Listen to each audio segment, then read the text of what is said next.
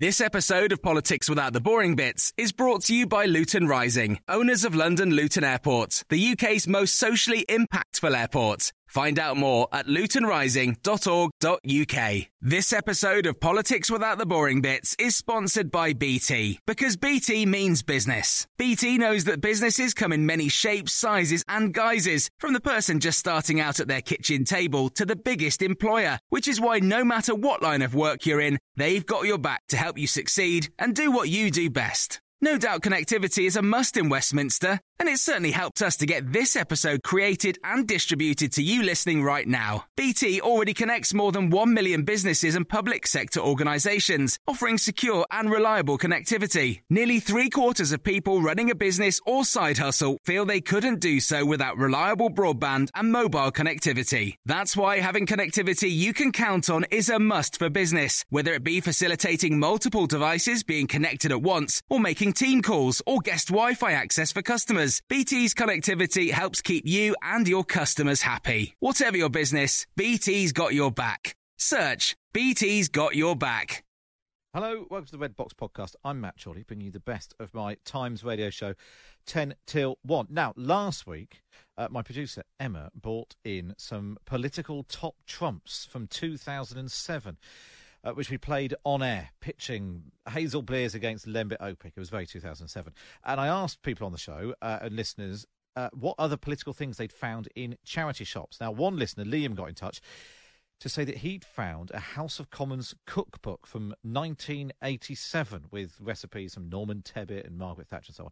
So over the weekend, I had a go at Neil Kinnock's Welsh cakes, uh, which Tony Turnbull, the Times uh, food editor came in and gave seven out of ten. I think he was being polite, but anyway, I thought they were absolutely delicious, and they kept, they kept me fueled to the entire show. But I was also asking people uh, what uh, for political recipes. If we are going to do our own updated version of political uh, recipes uh, for a political cookbook, and on today's show we had absolutely loads uh, sent in. Uh, sturgeon and chips at Callum McDonald, who does early breakfast on on uh, Times Radio. Uh, Lisa Markwell, uh, who's the Time Sunday Times food editor, uh, suggested uh, pound cake, Lancashire hot spot, lesser spotted dick, loads and loads of those. Peter Swan said John Selwyn Gummer's ultimate quarter pounder.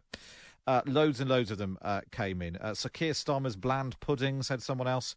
Um, I think uh, cockapeliki soup was probably my favourite. Uh, anyway, uh, so that's what we were talking about or, on the show today. So it will crop up during the podcast. On today's podcast, I spoke to Andy Hamilton, comedy writer extraordinaire, who's got a new book out, which he's handwritten, not just the draft, but the actual book itself is in his own handwriting. Uh, but we asked him what he would do if he ruled the world when we put politicians in charge of the world.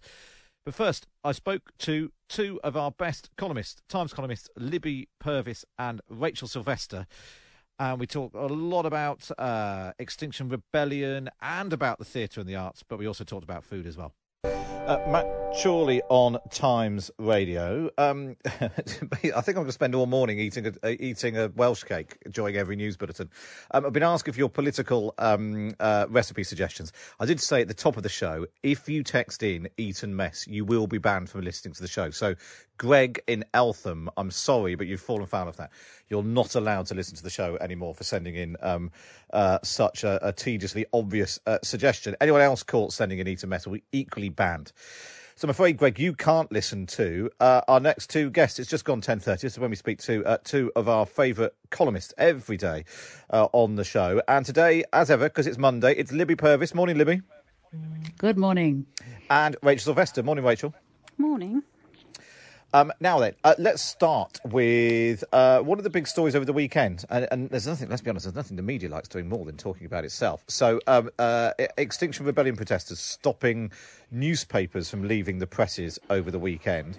Uh, and it's all inevitably got very political. Uh, Tory MPs and ministers uh, coming out and, and, condemning the action. But Keir Starmer now under pressure to distance himself uh, from some Labour MPs, including Diane Abbott, who backed the protests. Where where does this? What would you first of all make of the protests, uh, Libby, and, and and the speed with which this suddenly became a sort of Tory Labour thing? It was, was the, the, protests, I think, were awful. They were misdirected, as Extinction Rebellion very often is. I mean, it is it is now it, it's a political a political subversive movement far more than an environmental movement, frankly. And I mean, given that most of the people on it would really have only known through the mainstream press the extent of uh, the, the situation with, with, global warming and, and uh, environmental degradation and so on. Uh, it, I thought it was a ridiculous protest, but actually almost more ridiculous is people suddenly rounding on Keir Starmer as if it was somehow his fault because it took him 36 hours to condemn it personally, even though other Labour frontbenchers had condemned it and he'd simply been away doing something else. Um, it's been condemned. I think he should distance himself from Diane Abbott. I think almost everybody should should really. well, on all matters, it's the way to go. Yeah, um, uh, uh, and I think I think that the two MPs, you know, who stupidly tweeted, "Oh, well done, jolly good," you know, it's just like the suffragettes. It's not just like the suffragettes. You know, it's it's something quite different and quite dangerous, and in this case, really insulting to all the very thorough and honest reporting, which actually is done in even the most right-wing papers, uh, and certainly in sort of middling papers like the Times. I think uh, I, I, it's, it's. I'm sorry to describe you as middling, but frankly, you are. And the day the Times stops being middling is the time I go sadly off into the sunset. I think you have to be able to look at both sides of all sorts of questions. And I mean, Extinction Rebellion has to admit also that its demands would mean a major economic disaster and a lot more miserable deaths and a lot more poverty both here and across the world. You know, if you were to literally take everything they demand seriously, I, I think they're I think they're a disaster. Uh, Rachel Sylvester, what did you make of this of the way the Tories tried to turn that? You know, they, they clearly want the Tories seem quite annoyed that it's not still Jeremy Corbyn who's the leader of the Labour Party. in, the, in, an well, ideal exactly. scenario, he'd be down there, you know, tying himself to some bamboo canes as well, uh, and they could turn this into a, you know, look whose side he's on. But but Keir Starmer's just refusing to play that game. No, and it's quite clever of him, I think. And I totally agree with Libby that really this isn't about the Labour Party, or only in the sense that the Labour Party's moved on from the Jeremy Corbyn days. It's about what does Extinction Rebellion stand for. And I thought there was one of the banners at the protest over the weekend said socialism, not extinction. And, and this is, it's been wrapped up, the environmentalism has been wrapped up in this anti capitalist movement. So it's now become about much, much more, which of course Jeremy Corbyn was much more comfortable with, and the left wing MPs who are in his wing of the party are absolutely happy with that. But Keir Starmer isn't. Uh, and Emily Thornberry came out very quickly and made clear that she didn't agree with it. Um, so it, there's a, in a way, they're fighting, the Tories who are trying to make this about the Labour Party are fighting an old battle. Uh, and I don't think Keir Starmer is on that side of the argument. Um, I think he should distance himself from it, but he has. Uh, and the the issue really is whether the Extinction Rebellion people themselves want to stay as a. Uh, to begin with, I think there was quite a lot of public support for the aims and certainly for the idea of tackling climate change, and Greta Thunberg, and and the sort of broad principles behind Extinction Rebellion. But it it feels like it's been hijacked by a hard left um, group, a bit like the Labour Party was under Jeremy Corbyn, uh, and they've got to decide whether they're going to be stay a sort of mainstream movement that is going to actually bring about change that can save the planet, or whether they're going to go down a blind alley of anti-capitalist protest movement. Yeah, it was interesting. It was sort of um, at the beginning of this year, the concern, the percentage of people who said that the environment was one of the most important issues facing the country got up to something like thirty percent. It was only behind, uh, I think, uh, was it Brexit maybe, and uh, the NHS uh, and health, which is always a sort of uh, a, a, concern. And so it, it, was sort of working in that sense that people were becoming more concerned about it. It was getting on the front pages mm. and people were discussing it. But then it's sort of yeah, they risk um, sort of alienating people. Do you think it's a reasonable criticism that uh, the concern about climate change and the climate emergency, as they call it, doesn't get the sort of coverage that it should? Or is it just slightly the nature of something that sort of happening all the time in the background? In, it, actually, in the way that, you know, coronavirus isn't on the front pages every day now because it's just sort of something we live with. Libby? Well, I think yes, that that does happen. Of course, the, the news the news focus changes, but I I have been noticing quite a lot of worried reporting about, for instance, the chucking away of a lot of um, PPE and masks. You know, the, the, the plastic explosion which has been caused by the coronavirus the coronavirus problem. Uh, I I think that of course the focus changes, but it's always there. It's it's I think people are aware of it. I think people do care about it. You see it in in even people's recycling behaviour. You know, so you you don't see it in a lot of the people who sort of fly tip all over the countryside, but you see it in, in ordinary lives. I think people are aware of it. People worry about it. People talk about it. But you cannot expect the papers to talk about nothing else the whole time, which is what Extinction Rebellion presumably uh, presumably wants. But it's not. It's not a sensible movement. It's not a helpful movement. It's a movement which alienates, I think, far more people from their cause than it ever brings into it. I think it's a disaster and you know uh, all politicians can condemn it all they like. Uh, just finally, before we move on, uh, Rachel, there are some parallels here, aren't there, with the Black Lives Matter uh, movement? There were, you know, most people. I mean, apart from mm. very strange people, but most people uh, believe that more should be done to achieve uh, racial equality in society. Uh, but they, you know, and so you know, would broadly think that they supported the idea of Black Lives Matter. But then you get into you know defund the police and all that sort of stuff, and it becomes a sort of extremist thing.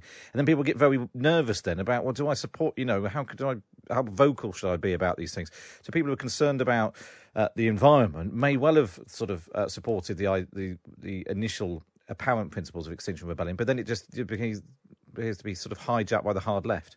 I think that's a really good point. Yes, and I, I don't know if you saw the the footage of those people were having dinner at a restaurant in Washington, and the, some of the Black Lives Matter protesters came up and started haranguing them because they weren't raising a fist in solidarity. And this woman was really intimidated, and it was really shocking actually that um, the idea that they they were looming over her, really terrifying her. Uh, and I think there is a danger where the broad aims of black, the, you know, the idea of racial equality and the idea of saving the environment are both really important mainstream aims that most people would agree with. But if the movements that represent those aims are hijacked by a sort of hard left, hard left cabal, you're going to put more and more people off. And I think if people want to achieve change, which is necessary in both those areas, you have to have as wide a support as possible uh, and harness all the, you know, what things you can um, do to your goal. So, for example, instead of being anti-capitalist, how can capitalism help by creating better electric vehicles or, you know, um, mm. uh, more efficient airplanes? And you, you, need to use the tools at your disposal rather than narrowing the uh, campaign. Yeah, it's interesting. But it's a it's a shocking it, it's a shocking phenomenon actually that we have to remember that the hard right hijack things too. I mean, you just have to look at the Rule Britannia thing, you know, Farage singing yeah. it. Um, you've got yes. to look at the Brexit mm. thing. A lot of people, I mean, uh, both sides do tend to get hij- all causes get hijacked by lunatics on the edge. It is a great shame that the environmental movement has been so violently hijacked in that direction. Yeah, yeah, that's it's um, it's, yeah. Basically, lun- everyone we're equal opportunity in calling everyone lunatics on all sides. Um, let's move on and talk about this new campaign group that's um, uh, been launched today. Tory MPs and former uh, Labour red wall seats are demanding that Boris Johnson make levelling up more than a slogan. Who'd have thought that, that it might have just been a slogan? Uh, they want targets set at the budget for raising wages in the poorest areas. Um, there's about 40 odd uh, backbenchers launching this group to press for economic progress in those uh, those seats the Tories won. Uh, Rachel, this is sort of another sign of a, a, sort of yet another sort of caucus of MPs on the on the Tory backbenches, you know, causing a headache for the Prime Minister. His, his majority of 80, I mean, that's half of his majority. If all of those 40 voted against the government, uh, they could win a vote on that, couldn't they? It's a sign yeah. that it's not quite as stable as it, you, you might have thought. And remember, these are the MPs who won seats, in most cases, MPs who won seats that had never been held by the Conservatives for decades. Um, these were the sort of Labour, Red Wall, Heartland seats um, that fell to the Tories at the last election because people wanted a change. And it was the Boris Johnson and his Get Brexit Done slogan that persuaded them that they wanted to vote Tory for the first time. But the Conservatives will never keep those votes if they don't give uh, those voters something in their sort of day to day lives. So, how you know whether that's wages, housing, employment rights, the things that actually make a difference in people's lives. Once Brexit's done and dusted one way or another, um, they they're going to have to win those those people over in other ways. And I think it's really interesting that they're, they're becoming a very powerful group. These um, the sort of blue collar Tories who won um, won the won seats for the first time, and they're going to be very influential over the next few months and years. I think between now and the next election, because they've got to they've got to try and keep those seats. It is. Uh, it's Libby. It's part of the sort of competing forces, isn't it? That you've got on the one hand, you've got uh, you know those those red wall Tory MPs who want spending, spending, spending, and then you've got sort of old guard Tory MPs who want low taxes, and then you've you know are we going to be Singapore on sea after Brexit, or are we going to be you know is it all about state aid and the government propping up and backing various industries? There's a lot of sort of uh, contradictions at the heart of the government.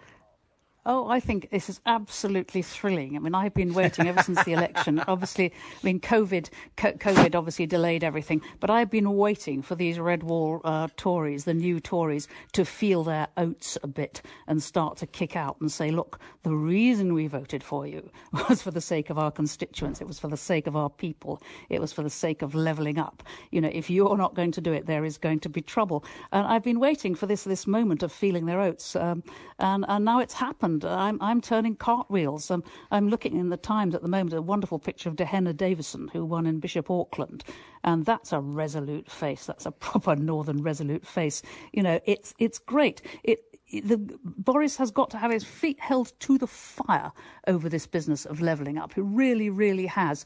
And you know, all or, you know, all, all of them have simply got to understand that people, you know, the the the, the, the backbench red wall M- MPs are going to be a serious force to be reckoned with in the months to come. I am excited by it.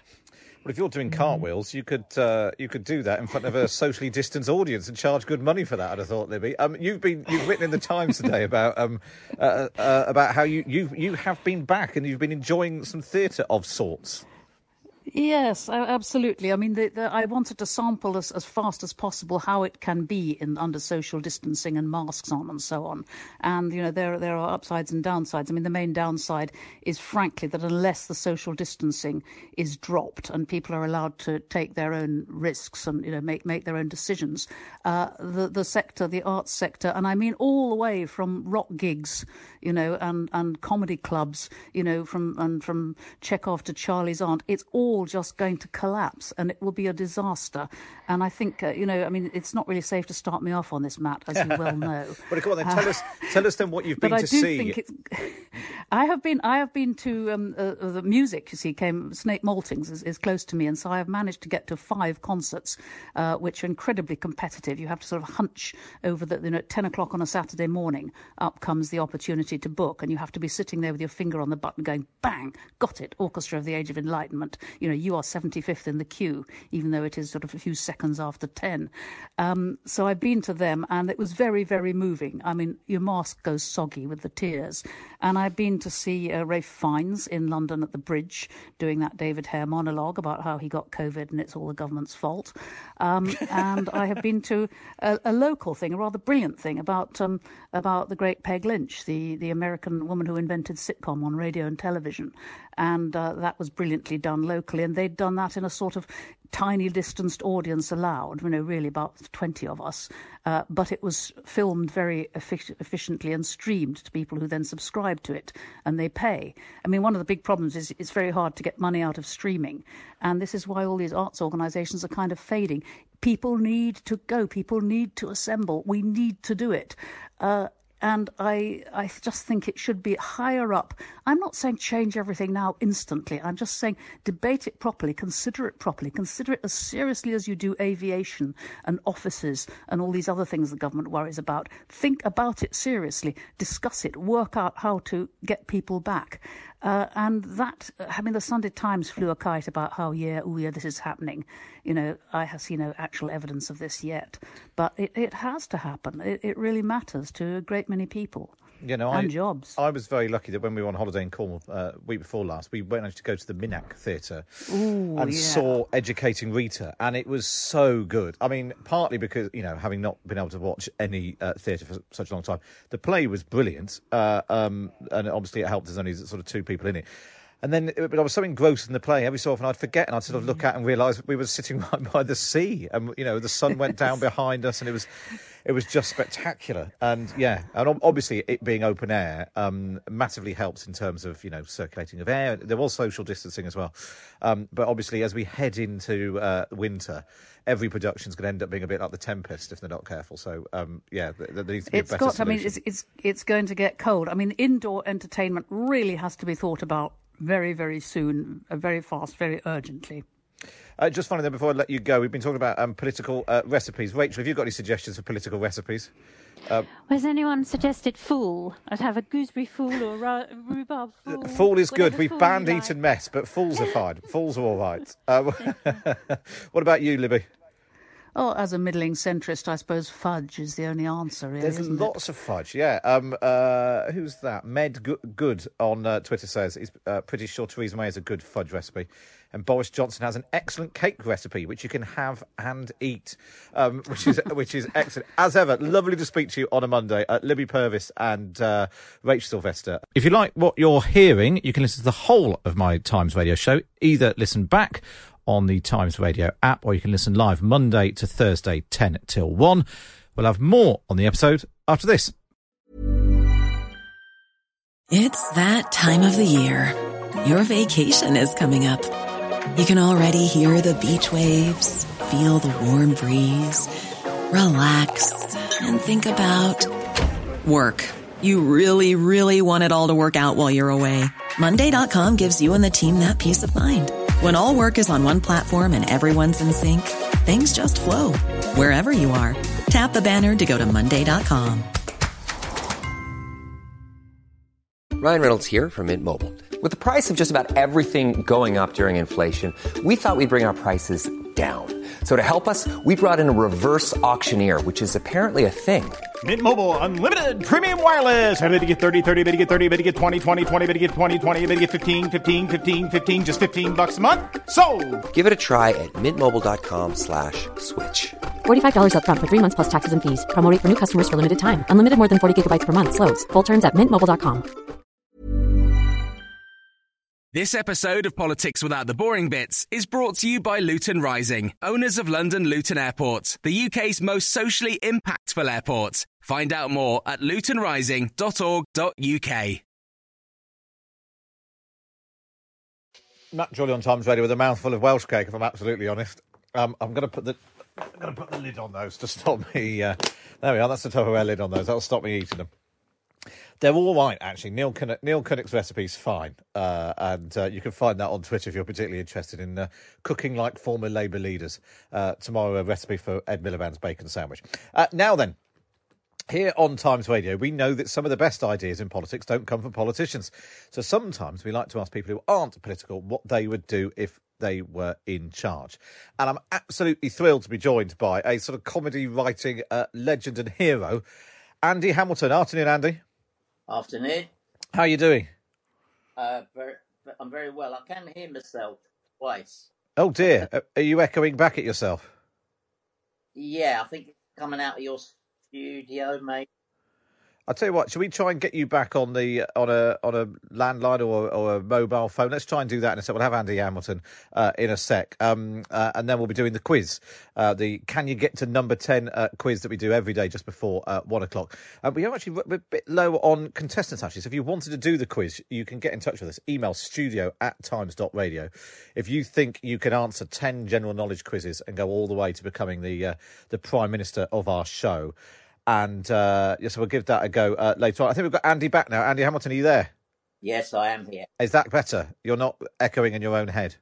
No, I'm I'm fine. I, I, am always echoing. okay. So, uh, in a sec, we'll talk about your book. But first of all, we're going to put you in charge. You're going to say that you ruled the world. So, if you if you were in charge, uh, what would you do? What law would you pass? Um, I would pass uh, a law to uh, try and quell public anger. You know, there's a lot of anger in public discourse. Everyone's getting very angry all the time, and I and I, and personally, I'm getting quite angry about all the anger. So I would do my best to uh, quell the pub. That would be my my my election ticket. I would have slogans like um, uh, "Kill the anger," uh, and uh, rip down all hate and, and, and just calm down and stuff like that. And Just I'm- calm down. So- a great election slogan, I have to say. Yeah, it'll be good. Um, Uh, what happens if some people don't like the your policy and they get angry about it? Well, I'm not going to tolerate that. but I mean, I'd introduce concrete measures. You know, I, I think the first one would be the Twitter Control Act, which would be I wouldn't ban Twitter because that would be authoritarian, but I would make the rule that if you want to send a tweet, that's fine, but you have to write the tweet out in your handwriting uh, on paper and put it in an envelope and put a stamp on it and send it to every you know, and you have to do that for every single follower that you've got. And I, th- I think that would greatly reduce the sort of uh, frenzied toxicity It of would, cer- it would certainly make you think twice. I mean, sometimes, you know, I could do with thinking twice before pressing send on a tweet. So if you had to go through all that trouble, you really would. Um, uh, Yeah. You really would think twice. In terms Yeah. of in terms of anger and the way that people get sort of amazingly cross about everything, I, in the introduction, I was saying that you've, I mean, you've written for just about every TV and radio comedy uh, show uh, going.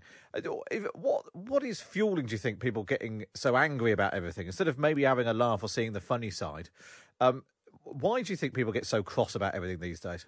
I don't know. I think it's maybe, bec- um, maybe it is the byproduct of many, many years of affluence.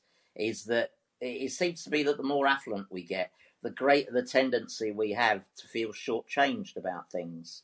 You know, because the truth is that we've lived. You know, my generation certainly has lived through a period of unparalleled stability and calm, uh, and yet people still seem to be going out their way to get really worked up about things. Uh, and what sort of leader would you be? Do you think if you were if you were ruling the world? Uh, I'd be firm but fair. Um, I think uh, you know that I I think I'd be a, a very the voice of sanity. I mean, I have to say that this is an item in your show, but if I ruled the world or, or being world emperor has been a daily fantasy. Yeah. And and I, I must follow it up because the, the United Nations haven't replied to any of my letters for years now. But um, but I would probably be quite a dangerous person to give power to. I think I'm probably the last person who should be have power bestowed on them. And, and who would you have advising you? Obviously, every every great leader has a has a Cummings stood just just in the shadows. Yeah. Who would you have advising you? Well, if if my objective is to quell uh, public anger, I think I'd need someone who's really experienced in managing uh, outbursts of pointless rage. So I think I would go for Mrs. Gordon Ramsay. so I'm presuming that on a daily basis she has to say, "Oh, calm down, Gordon. It's just a pudding." You know, I, I, I think she would be. So I, I would use someone like her, someone who's experienced at calming people down. I think. That sounds very sensible. And just because all political careers um, end in failure, what's your vice that you think will end up uh, uh, forcing your inevitable resignation? Uh, well, I'd- well, yeah. What weakness? Well, it wouldn't be complacency, obviously, because that's not not going to happen to me. Um, I think um, probably thinking about it, I think probably what, what would bring me down in the end is my tendency to, when I'm in the middle of doing something, to break off and just have a bit of cheese. and I think that that would be. I, I, I'm I'm imagining that at some crucial political moment, the distraction of the cheese in the fridge, I'd take my eye off the ball. You know, which politicians that can be lethal for any politician. I'd miss some important uh, political development because I was rummaging through the fridge. That uh, yeah, I mean Boris Johnson's faced criticism for mi- missing um, uh, Cobra meetings and that sort of thing. If it turned out he'd missed them because he popped off for a bit of cheese, I think the criticism Yeah. would have been even I- greater. yeah, I think it'd be. I think it'd be hard to. It'd be a long row back from that. I think once once the Telegraph had exposed that, you know, I'd be in trouble. I think. Uh, so you're actually, I mean, I'm glad that you're ruling the world. But I think uh, less anger and more cheese seems like a good a good policy platform around. But we actually need to speak to you about your your book, uh, Longhand, and uh, we we need to talk about. I mean, ob- well, tell us first of all what the book is about, and then we'll talk about exactly how it's been written. Yeah, well, the book is in the form of a letter being written by a man who has to abandon his partner in rather dramatic circumstances after 20 years. So he's leaving a, a, long letter explaining um, why he's leaving her and revealing his secret identity to her and telling her his life story effectively. And he's had a long and spectacular life. So it's in the form of a letter. Uh, but of course, what's unique about it is that um, it's a handwritten letter and it's been published in handwriting. And it's your handwriting. It's not some sort of fancy handwriting font. No, it is not a fancy handwriting font. That is my handwriting. It is my Sunday best handwriting. You know, it's not what I would squiggle uh, on the bottom of a check or something. It is. Uh, it's my grown-up handwriting. But yeah, I did try. I did consider developing some form of character handwriting, but I thought that, that to do that over 300 pages, a bit, a bit of a strain. But it is clear and it is legible.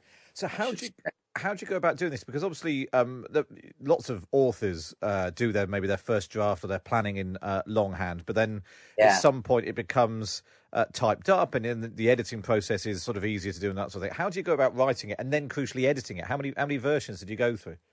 Um, well, I, I estimate that of the 340 odd pages, I think only like one page in 10 is the original as it started out. So I, I redrafted and, and wrote out again, you know, the other nine at least once. So that's about 3,000 pages in total, I wow. suppose. So I was, um, uh, obviously, one of the attractions is that the opportunity for other people to edit it is slightly restricted. they can't just dip in and make a change. Guilt factor. Yeah. They're going to, oh, I don't like that bit, but if I ask him to change it, he's got to write out, you know, twenty pages. Um, so uh, that's not why I did it, but it was a happy um, corollary of doing it. Yeah. And when you're when you're um, writing, we talked about you being a comedy writer. How do, do you write all of your your gags longhand as well? Everything I've ever written starts out in longhand, and um, so um, for me, it's not that exceptional a thing. I mean, um, you know, my my whole writing life has been in longhand, and as you say, it, it gets given to people to type up. And it, it, your career stretches back to writing for Not the Nine O'Clock News, uh, uh, Alas Smith and Jones, all the way through to um, Armstrong and Miller and Outnumbered. And uh, the, according to your Wikipedia page, anyway, you used to write for the Two Ronnies. I'm such a massive Two Ronnies fan. I've got to ask you, what, what was it like writing on the Two Ronnies? Well, I have to be honest. I, I did get a sketch on the Two Ronnies, but I was not one of their. You know, I wasn't a regular writer. I wrote a sketch for them about Ronnie Corbett breaking down his car breaking down in a South American country, and he could only communicate with the um, with the mechanic in in in uh, words like Bobby Charlton and stuff like that. So I didn't have an intimate knowledge of working the two with the two Ronnies. I'm afraid. Oh, not not to. I'll, I'll, let you off. I'll let you. Off. The very fact you've got writing for the two Ronnies on your Wikipedia page yeah. is. No, I did. I did get a sketch. That's yeah, yeah, yeah. Uh, Andy Hamilton, really good to speak to you. And the book just sounds. Oh, it sounds like a great story anyway. And this, um, the the novel, the fact that it's it's all written in your longhand makes it even more fascinating. That's Andy Hamilton there uh, talking about his book uh, Longhand, uh, which is out uh, now. That's all we've got time for on this episode of the Red Box podcast. Uh, you can now listen back to my whole show on the Times Radio app, where you can also now listen to all of the Times podcasts, including Red Box 2. Make sure you subscribe and review the Red Box podcast wherever you listen. But for now, from me, Matt Chorley, it's goodbye. This episode of Politics Without the Boring Bits is brought to you by Luton Rising, owners of London Luton Airport, the UK's most socially impactful airport. Find out more at lutonrising.org.uk. Hi, this is Craig Robinson from Ways to Win, and support for this podcast comes from Invesco QQQ, the official ETF of the NCAA. The future isn't scary not realizing its potential, however, could be. Just like on the recruiting trail, I've seen potential come in many forms as a coach. Learn more at Invesco.com slash QQQ. Let's rethink possibility. Invesco Distributors, Inc.